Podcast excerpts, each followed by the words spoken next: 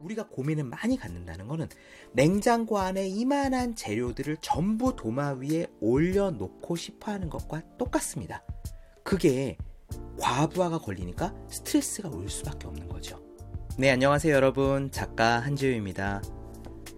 하루 5분 공부 가고 출간을 기념해서 나누어 드리는 하루 5분 공부 가고 실습 방송입니다. 오늘도 저와 함께 한 페이지를 읽으시고요. 여러분들 오늘 공부할 각오, 마음을 다지시기 바랍니다. 오늘 나누어 드릴 부분은 일곱 번째 부분이에요. 왜 얼룩말은 스트레스를 받지 않을까? 자, 책 준비되셨나요? 저와 함께 읽어보시기 바랍니다. 왜 얼룩말은 스트레스를 받지 않을까? 흥미로운 상상을 해보자. 당신은 혼자서 거리를 걸어가고 있다. 저녁 식사를 하려고 가는 중이다. 당신은 무엇을 먹을지 메뉴를 생각하고 있고 배가 꼬르륵 거린다.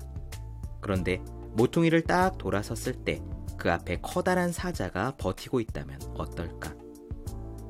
평생 스트레스를 연구한 로버트 셰폴스키가 예시로 든 상황이다. 만약 우리가 정말로 언제든 사자를 만날 수 있는 동네에서 살고 있다면 우리는 스트레스로 인해 견디지 못할 것이다. 그런데 실제로 그러한 환경에서도 건강하게 잘 살고 있는 존재들이 있다. 아프리카 초원의 얼룩말이다. 어떻게 얼룩말은 사자가 우글거리는 곳에 살면서 멀쩡할까? 그들은 스트레스도 없을까? 얼룩말이 스트레스를 받지 않는 이유는 두 가지다. 첫째, 사자가 있다는 사실을 인정해 버리는 것. 둘째, 사자가 눈앞에 나타나기 전까지는 사자를 생각하지 않는 것. 걱정거리가 많아 공부가 안 되는 사람들이 많다. 합격 못하면 어떡하나? 돈이 떨어지면 어떡하나? 만약 당신이 그렇다면 저 얼룩말을 떠올려라. 사자가 들이닥치기 전까지는 묵묵히 풀을 뜯는 줄무늬 선명한 얼룩말이 당신에게 말한다. 사자가 보이기 전에는 사자 걱정을 하지 말라고. 네, 그렇습니다. 오늘은 스트레스에 대한 이야기예요.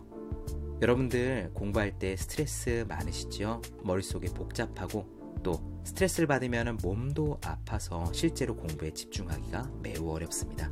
이거는 사람 따라 다르지만 특히 나는 스트레스를 좀 잘 받는 체질이야, 나는 예민한 성격이야 하시는 분들에게는 이 스트레스가 되게 커다란 문제일 수 있어요. 스트레스를 없애는 방법에 대해서는 많은 조언과 책들이 있지만요. 가장 간단한 것 중에 저는 이런 말씀을 드릴 수가 있을 것 같아요. 스트레스는 언제 오냐면요. 우리 안에 머릿속에 생각이 많아질 때 옵니다. 이번 챕터 공부해야 돼. 저 과목 마스터해야 돼. 이번에 내가 합격할 수 있을까? 여자친구, 남자친구랑 싸운 건 어떡하지? 내가 먹고 살아야 되는데 과연 이게 맞는 길일까? 등등 여러 가지 고민거리들이 많이 있는데 이 고민거리들이 여러분 머릿속에 요만한 머릿속에 이 고민들이 다 들어가니까 머리가 업셋이 되는 거예요. 그래 스트레스가 오는데 이 스트레스를 해결할 수 있는 좋은 방법은요.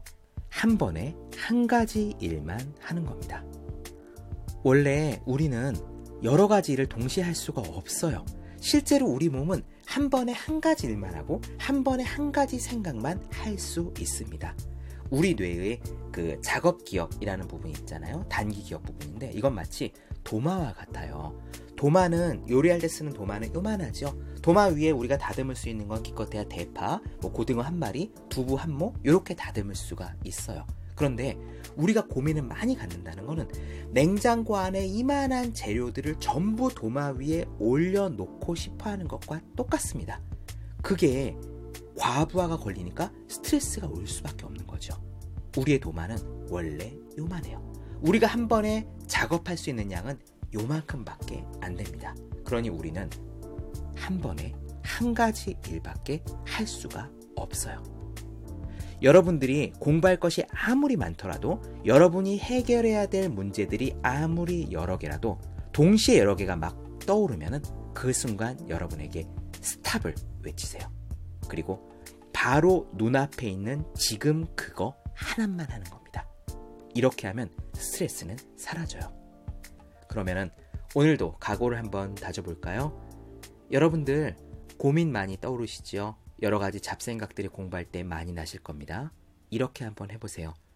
무언가 다른 생각이 떠오르고 고민이 떠오르더라도 오늘 하루는 눈앞의 일, 지금 작업하고 있는, 지금 공부하고 있는 그 눈앞의 일에만 집중하겠다. 앞으로는 그렇게 못할 수도 있지만 오늘 하루만큼은 눈앞의 일만 처리하면서 하루를 보내겠다. 하루 5분 공부 각오와 함께 오늘도 여러분들 모두 열심히 공부하시기 바랍니다. 저도 열심히 하겠습니다. 여러분 내일 뵐게요. 그럼 감사합니다.